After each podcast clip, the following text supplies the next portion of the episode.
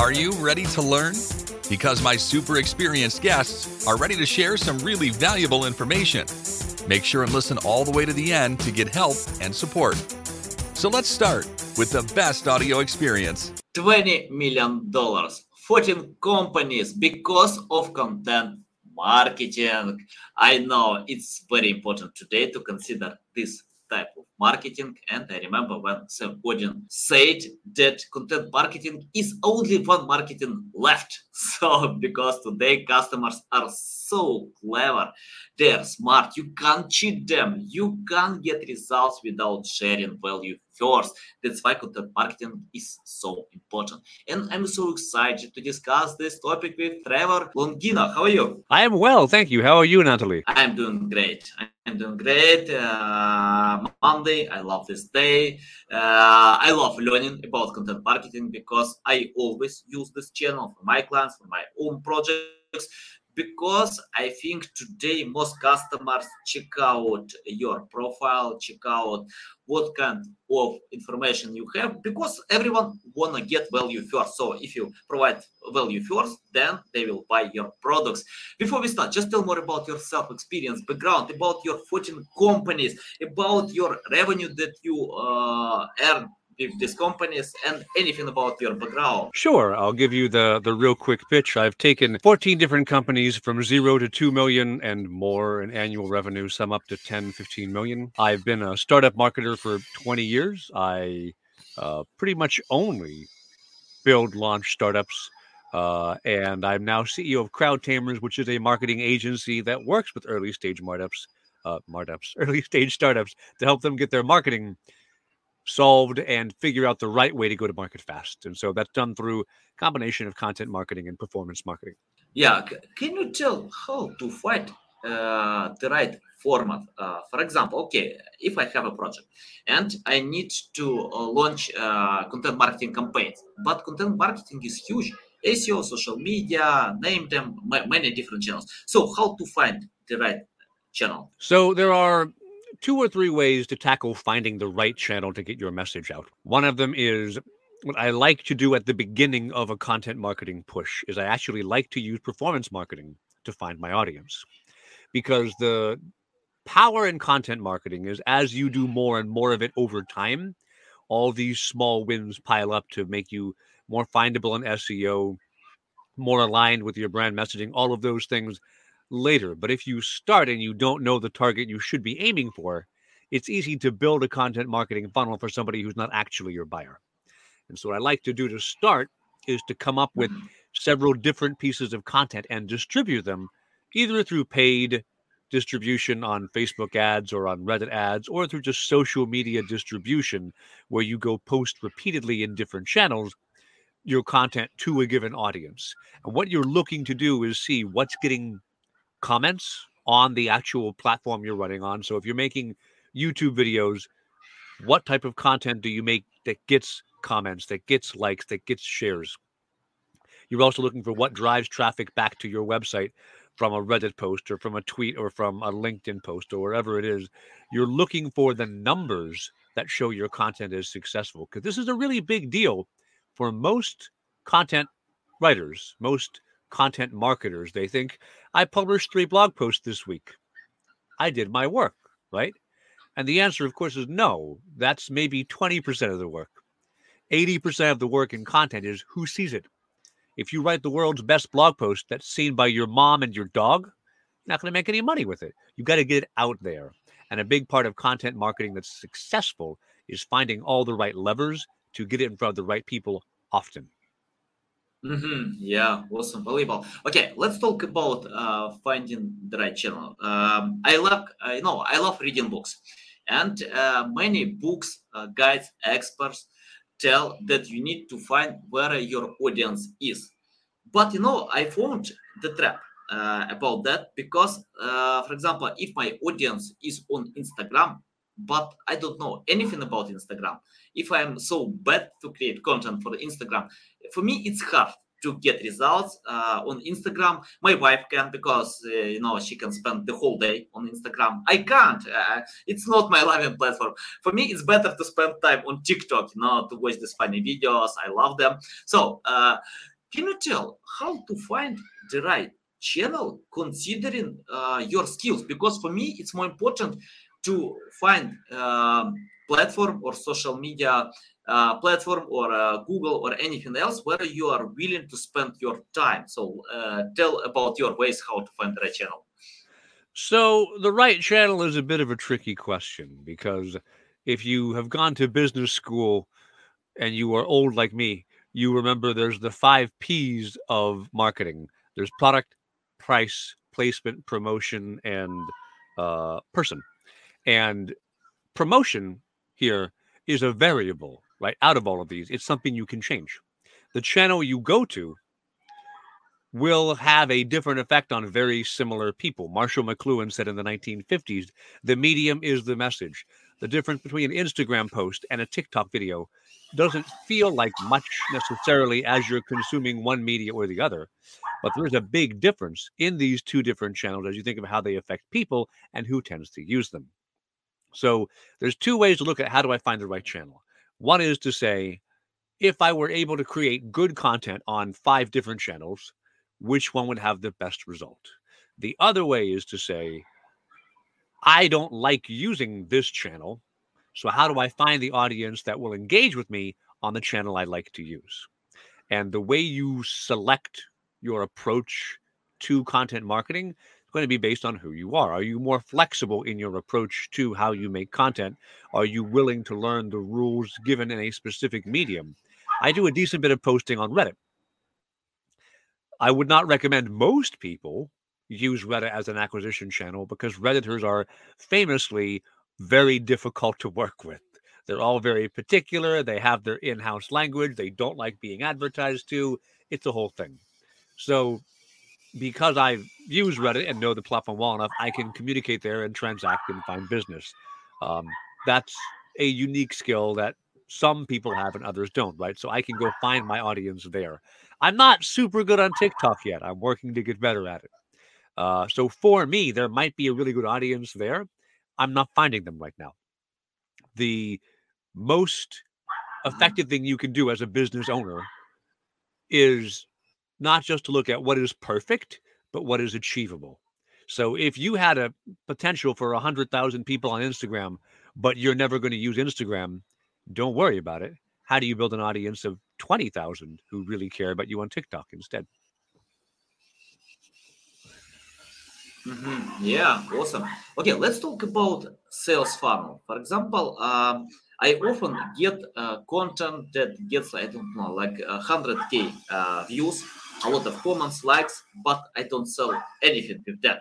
And I see when uh, people get uh, traffic on uh, many different channels, including SEO. Once I remember one uh, webmaster shared with me how he lost 400,000 traffic a month and he didn't lose any sales. So this traffic didn't sell products. Can you tell about uh, sales funnel? How to create sure. content that covers sales funnel or buyer journey? So I launched CrowdTamers as an agency in my own company back in February of 21. And in March of 21, I published a blog post that kind of lays out the philosophy of how to go to market using performance marketing to give you early advanced knowledge of what the market's going to do. And in 2021, I can tie about $340,000 of revenue to that blog post. And you're like, wow, you must have had hundreds of thousands of views. I only had about 15,000 views over the whole year. That was it. Because one, I chose the top of funnel. My distribution tremendously affects the likelihood of someone wanting to talk to me. And the content itself explained things in a manner that made folks want to re engage with the content more. So, first off, I wrote this blog post. The, the week I published it, it got, I don't know, 200 views. Nothing important, right? But what I then did was I would go into Facebook groups where startup founders would say, I'm not having much luck launching my business. What do I do? And I'd say, hey, here are three bullet points that you might want to consider on how to launch your business. Go read this blog post that answers this in depth. And I was part of maybe four different Facebook groups, combined reach of something like a half a million people.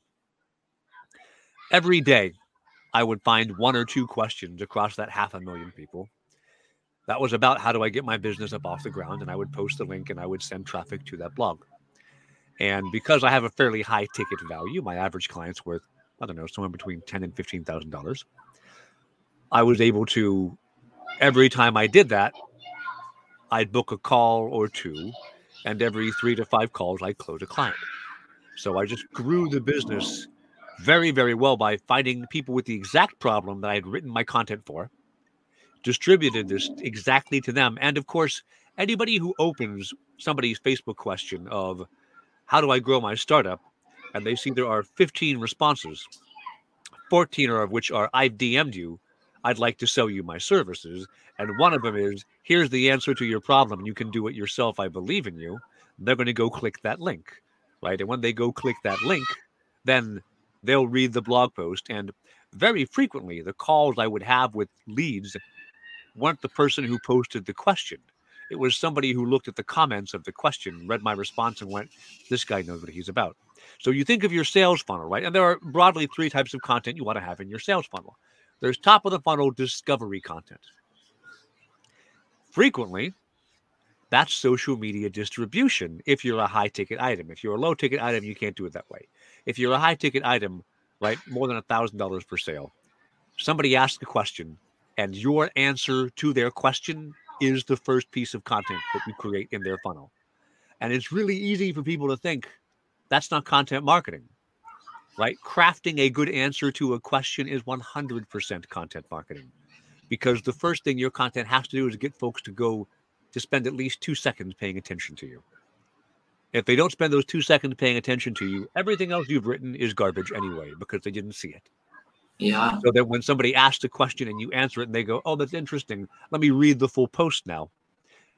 This guy has some insight. Let me click on the link and read the full 5,000 word post right? It's a series of bets. The first bet is can I get your attention for two seconds? That's can I get your attention for 30? And then can I get your attention for three or four minutes? So if I can make you take that journey, starts with content, right? It's just plain text on a comment somewhere, then a link, and then a blog post. If I can make you take that journey, you are really, really likely to take my conversion action afterwards. So think of your funnel. High ticket starts with where do I find people who need my help I can answer and how do I make the best possible answer for them? If it's a low ticket item, right? You're ecom, you're selling, I don't know, sneakers, and you're saying, hey, I want people to discover my sneakers store. Then the top of your funnel becomes what are people looking for? And how do I either make answers for them or make it easy for someone to recommend me? Because some of the other content marketing you can do that is the most performative is giving your users content to bring other users to you. Don't just say, hey, share the link out. Write tweets that your users should share for you.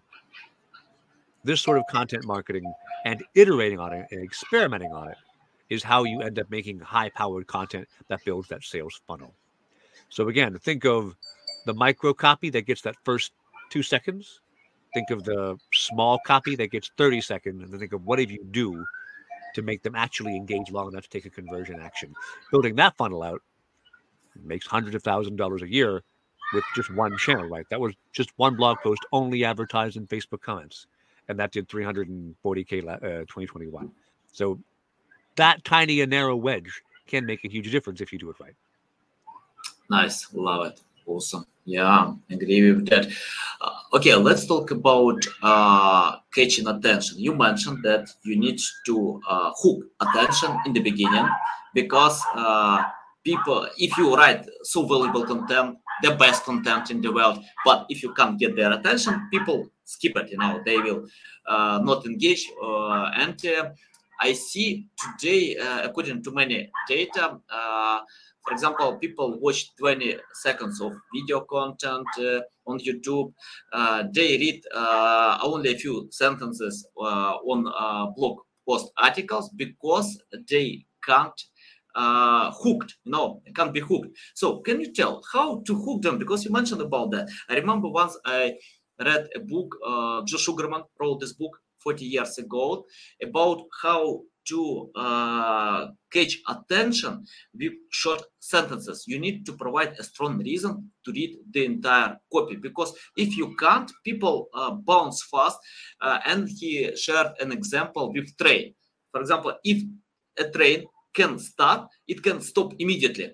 But if a train has speed, it's hard to stop. You know it yeah. takes time. And it's the same with uh, users. If they start consuming your content they can leave it for a few seconds. But if you catch their attention it's hard to leave it. So um, it's a big chance to uh, uh, yeah to consume the whole content.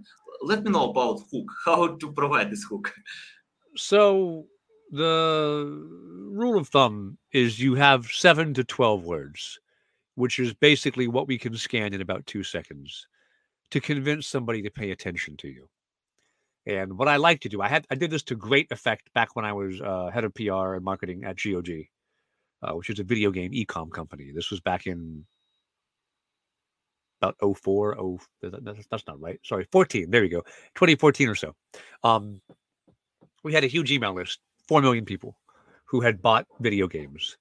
And one of the things we did to make sure we had the right subject line to drive opens was the day before we would send the newsletter, we'd buy Facebook ads. And the Facebook ads were four different versions of the subject line for the email newsletter. And we'd look to see which one got the most clicks. And by seeing what got the clicks, then we would know this is the best headline to get interest in our target demographic. And so for the spend of like two grand maybe on ads, we would improve the performance of an email that went out to 4 million people by sometimes 60, 80%. And when you've got a list that big to 4 million people, 60 to 80% is tens of thousands of dollars in difference in performance. So, one of the ways to write a good hook is just write a lot. And this is actually an interesting uh, when you're in the content marketing space right now, there's tremendous disruption because GPT 3 and GPT 3.5 and Chat AI, and all of these things are coming in. People are saying content marketing is dead. You don't need to have a content writer anymore. You just have the AI churn stuff out for you. And there's a, a, a modicum of truth to that, in that you can get about the quality of a high school sophomore, right? So somebody who's like 16 years old you can get infinite numbers of 16 year old writers for a staggeringly cheap amount of money. If that is enough quality to move the needle for your business, cool. I think what will be generally found to be the case, though, is people who produce mediocre content will be able to get better with the help of this tool. People who produce really good content mostly use these tools to think up different ways to do their own thing completely. That's my use for any of the AI writing tools. Is I will have it write something for me and go, that's entirely wrong. It needs to be rewritten. But at least I had a first draft that I can hate, right? So when you want to write a hook, one, you have to get out of your normal box, have to think about not what is what, not what have I done. You have to think about what is my reader's problem and how do I tell them I'm solving a big problem you have right now. And you can use a tool like ChatGPT to try and have a different mindset than your usual one to answer these problems, but you still will need to rewrite whatever ChatGPT puts out for you. So, first, what's my reader's problem and how do I solve it right now? A good example might be the impending recession that all of us keep getting told is going to happen, but hasn't really happened yet. Every business owner is quietly freaking out about what do I do about the recession? If you're able to say somehow what you're doing right now is helping equip them to make better decisions to survive the recession, you'll get their interest. And there's tons of other examples, right? During World Cup, as it was running, if you could find a way to brand jack on World Cup, you'd get people who were thinking about to open the link and pay more attention to you, right? You start a hook with what's on people's minds. You start by telling them a story they want to hear. Then, two ways you go about this. One is to tell them something that they think is obvious bullshit. And the other is to convince them they're about to lose something. Right? Fear and outrage are good ways to get people to pay enough attention to engage. and sometimes hope and positive emotions too. It's not all doom and gloom. You test, you see. But there's a reason why it's way better to say, hey, don't miss out on your free offer than it is to say, here's a free offer. Come check it out. One of these means you're losing something free. Oh, no. The other is you might get something free and you're like, I'm too busy to deal with this crap. Go away. Right. so think of their problem, tie what you're talking about to their problem, right for them. And then think of the outrage, think of the fear, think of the pain that you can evoke to make them want to care. Nice, nice. Love it, love it. Okay, let's talk about pain points, customer pain points. Can you tell more about that? How to learn their pain points? How do I know what kind of problems they have? Any practical tips about that? How to learn customers before creating content? Almost no one who listens to this podcast is actually in the business of selling what they make. And that sounds weird. When you're selling shoes, for example, to go back to sneaker e-commerce, you're not selling shoes. Not really. Not unless you're selling $15 sneakers. You're not selling shoes. You're selling coolness. You're selling belonging. You're selling the feeling of prowess. Perhaps if you're Nike, you sell the aspirations of athleticism and empowerment. If you're Adidas with Yeezys, you're selling I'm cool, I'm in the in club, I look like a baller because I've got the cash to drop on a 400 pair of sneakers. So imagine what I can do for you, random lady I just met at the bar. That's what you're selling. For all that, it's a piece of leather wrapped around a rubber sole. So, whatever you're selling, listener of this podcast, it's not the product you built, it's the result people get out of it. So, when you think of pain, we kind of only have three. We want more money. We want to be seen as more important than we are and we don't want to hurt.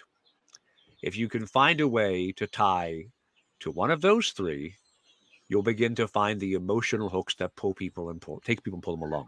So if you're selling productivity software, that's a huge market, right?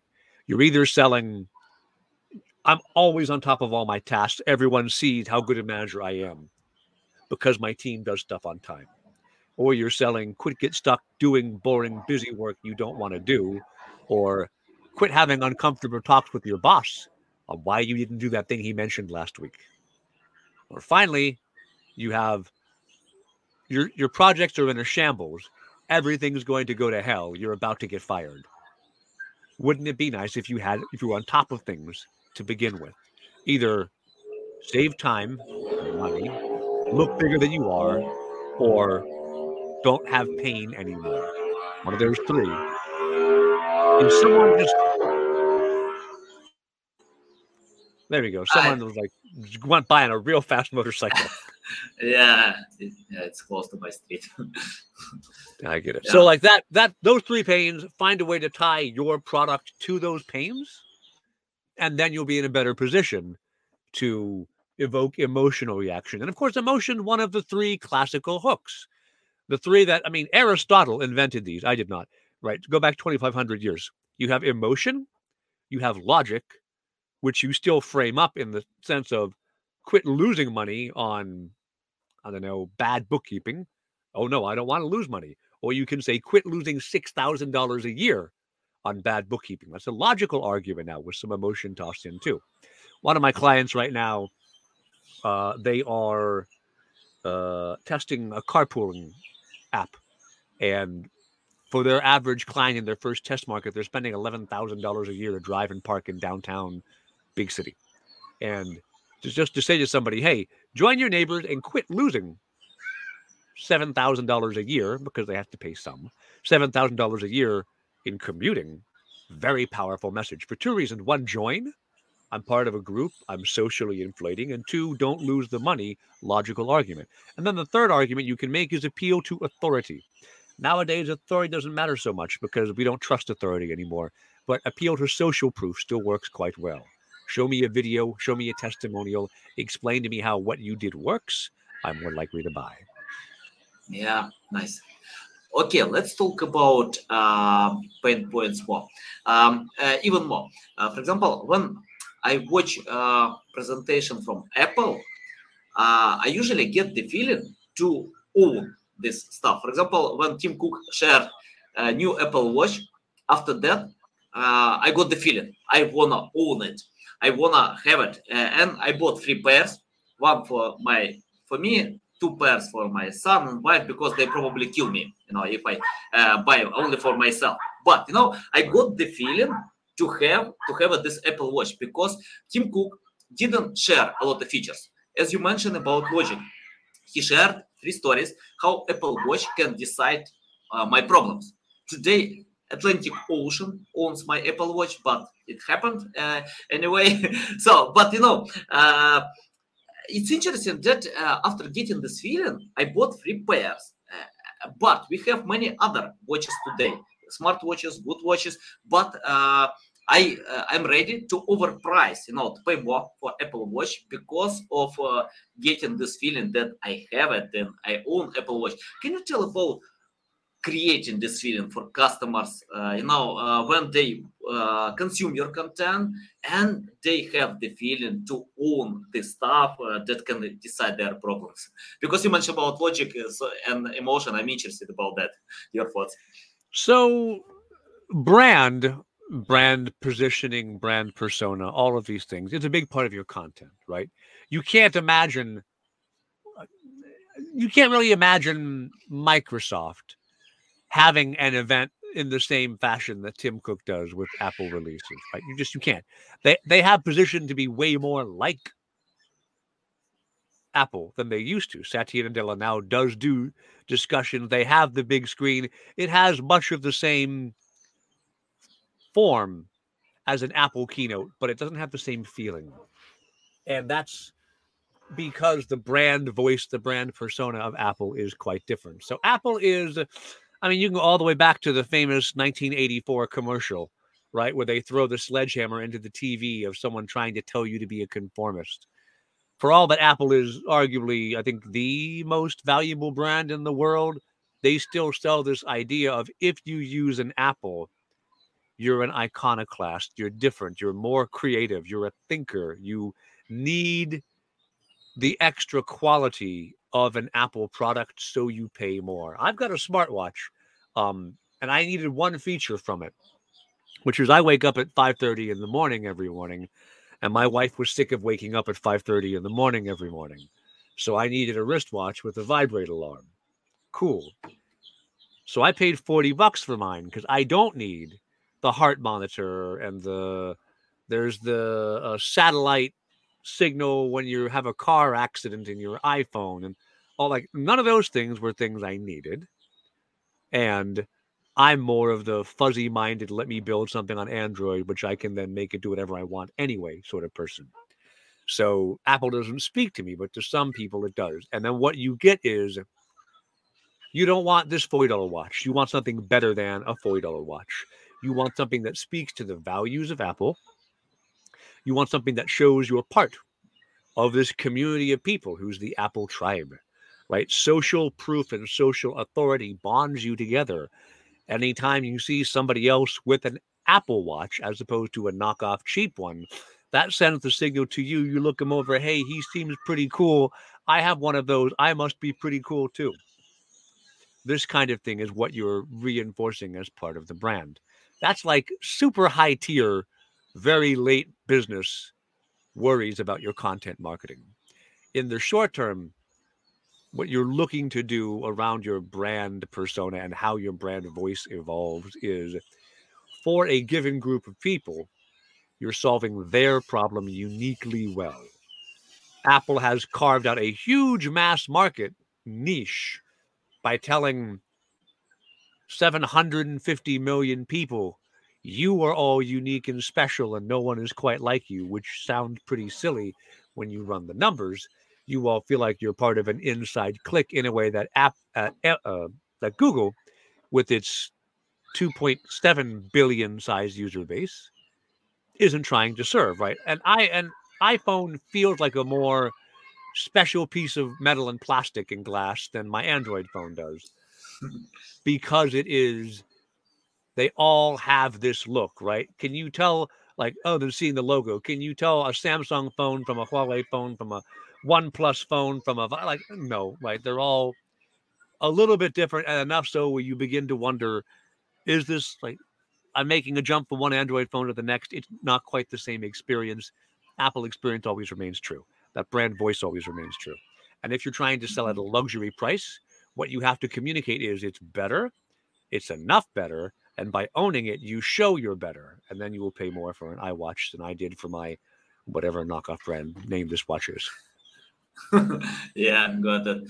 Okay, um, let's talk about uh, repurposing content. For example, uh, if I create a piece of content, but I wanna repurpose to many different formats, and many people, content creators, usually uh, try to do it, uh, but you know, I found um, it's a big mistake when you uh, do it for the sake of doing. No, when, for example, if I film YouTube video and then I'm trying to divide this video for link, uh, LinkedIn posts, TikTok, any other places without engaging with the audience, without understanding their pain points, uh, it's hard to get any result. It's the same like to write a blog post that ranks well on Google, but uh, you use these points to social media posts and can't get anything from that. And uh, I tried to cover many social media platforms, uh, Facebook, LinkedIn, Twitter, and got it. Even repurposing content, you can't get results if you don't engage with the audience, if you don't consider their uh, pain points and many different things. So uh, I decided to pay my attention to LinkedIn, where I grew my audience without repurposing content. And I remember Gary Vee started on Twitter as well. He didn't repurpose content when he had a team of content creators who can do it in the right way, he grew everywhere.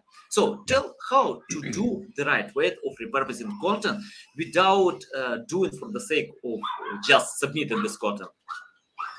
So every channel has its own unique in language, its own unique shorthand. And what will do well on Twitter, maybe a Twitter thread, right, with a strong first statement a good last statement and then a reminder to retweet the first tweet because that shows up as a collapsed, collapsed three tweet section with the basically ellipsis in between. That piece of content, living as Twitter native, doesn't port well over to LinkedIn. It doesn't port well over to TikTok. What you do, if you want to repurpose content, you can do very well by starting with video. Because if you start with video, you get transcript, but then you have to clean them up. Right? It is labor intensive. You need to find somebody, probably in a cheaper economy than your usual Western one, who you can say, Great, here's an hour video I shot. I want 10 60 second clips out from it. I want three blog posts out from it. I want five or eight Twitter threads out from it. And so the ideas you express in the video, just like we've gone through five or six topics already, those ideas can all become the germ of repurposing across all these platforms. But just copying and pasting will rarely deliver you results because uh, life is like a sewer. What you get out of it depends on what you put into it. And content marketing works the same way. If you just copy paste garbage everywhere, well, you've thrown a bunch of garbage into the sewer and garbage is going to come out. If you are carefully making everything look and run properly native to its format, then you'll start to see results in each format. It is extremely labor intensive to do that. So, unless you've got a team to back you up, pick one or two channels, optimize to deliver on those consistently, and then let the rest fall to the wayside for now.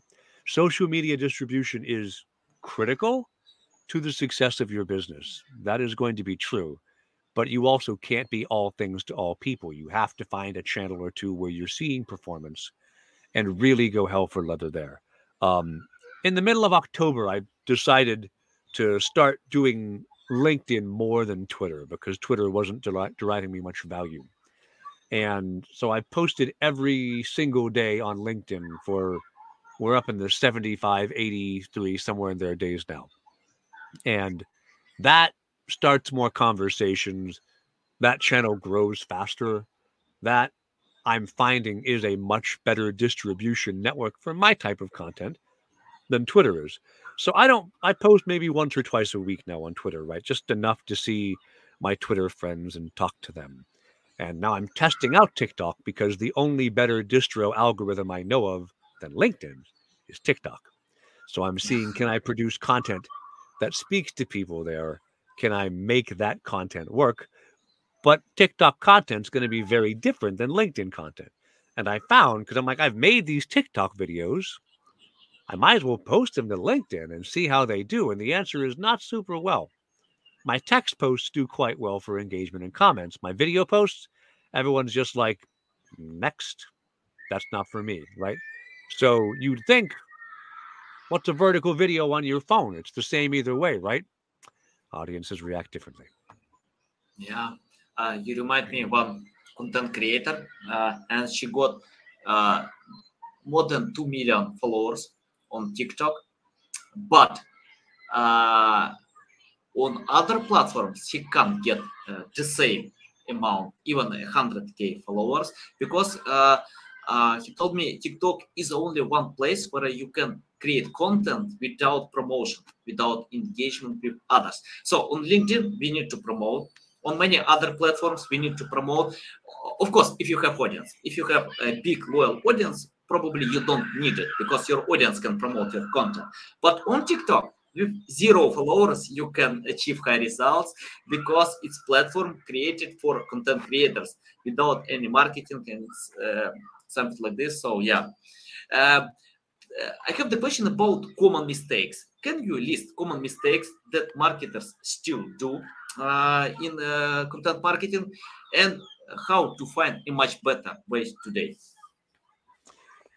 so one of the like the common mistake, the number one mistake is I made content.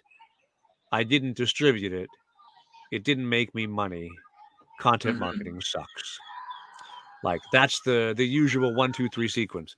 Or I've posted an article to LinkedIn once a month for sorry, once a week for two months. I didn't get any numbers. LinkedIn sucks. I quit. right? Of people who post content regularly on LinkedIn, which is only like 2% of the audience. 90% of them post once a week or less. Of the 10% who post more often than once a week, something like 95% have tried posting daily for less than 30 days and then given up. If all you do is pick one channel and post daily for 45 days, you will have been more disciplined about your distribution than 99.9% of any of the users on any channel. So the first mistake people make is they make their content and they don't promote it. The second mistake people make is they publish their content, but they try it in a haphazard fashion and then give up too soon. The third big content marketing mistake I see is the content marketers don't own the performance if you are fortunate to be in an organization where there are many people in the marketing team and the content marketing team is its own little wing of the people in their turtleneck shirts with their Starbucks espressos and their hipster beanies on their head. And they're just writers right? There's, i wrote the content. I just i wrote the content. What's your problem? I wrote the content. When you look at professional content organizations by which i mean journalists and news outlets those journalists are responsible for both the word count and performance.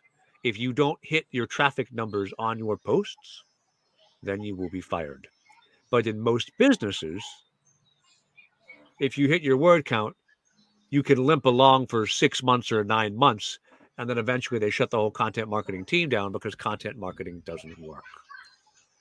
A good content marketer is way more than just a writer, and she or he creates the content, looks to see what works, analyzes search traffic, analyzes performance on blog posts, analyzes engagement on all the social channels, and goes, oh, these are the topics that people care about.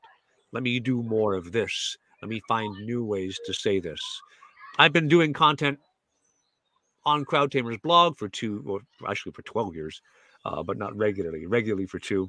Uh, I've been creating content on LinkedIn at least once a month for three or four years, on Twitter for the last two. I only have five things I say. Only have five topics, I should say. It's not the exact same words every time. And every single piece of content I make speaks to one of those five piece themes that run through my content. And it starts to sound as you're coming up with yes, what's yet another way I could talk about landing page conversion improvement. You start to feel like people are going to get bored of me. Nobody pays attention to you. That's just generally true in life, but especially true in internet marketing. If you say the same thing constantly for five years, people might start to remember don't you talk some about that? Because they've all got their own lives, man. They've got their own crap going on. If they see you every day, every day in their feed of startup marketing, startup marketing, startup marketing, startup marketing, in my case, or I don't know, um, best way to to run your PR agency. It's PR agency over and over and over again. Yeah, in a couple years it'll sink through their heads eventually. Oh yeah, I remember what that dude does. That dude writes about PR. If I oh I know somebody who needs PR work, let me refer them over. Like I had a, a, a lead come in. I think the closest a client who uh, their husband was in the marketing team of a different company that I pitched and lost the pitch on two years ago. And when she needed, oh my goodness, a train now. And when she needed somebody to do marketing and she mentioned to her husband, I need a marketer, he went, I know just the guy to do go to market tests because he followed me on LinkedIn and sees my stuff constantly. So I was still in his head two years later. And as far as like content marketing funnels go, the classic one isn't lose a pitch to a company, be in someone's LinkedIn feed for two years, and then close his wife on a deal. But it's a good example of the serendipity that content marketing and continually reinforcing your message brings, which is no one can predict that funnel. No one sets out to build that funnel. But if you're there in people's faces all the time with the right message at the right time, you vastly increase the likelihood that you'll be remembered when you need to be. Love it. Yeah, I couldn't agree more with that. I remember Mr. Beast posted videos uh, for an year and a half to get thousand subscribers. He didn't give up. He uh, kept doing what he loves. So today I don't know the number. It's like 35 million more. It's crazy. a yeah. lot. Yeah, a lot. PewDiePie posted 100 videos to get only uh, 285 subscribers. Yep. Today he has 110 million subscribers. Uh, these guys didn't give up because of uh, because of results. So they love what they do. So it's patience. If you love what you do, you can go ahead uh, and uh, results will come. Yeah, I agree with that 100%. You need to have patience if you want to get results.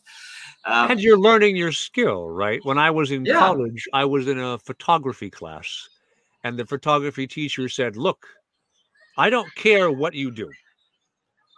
There's two different groups in my class you can bucket yourself into. One is you only have to turn in five photos at the end of the year. That's it. The whole rest of the year, I don't care.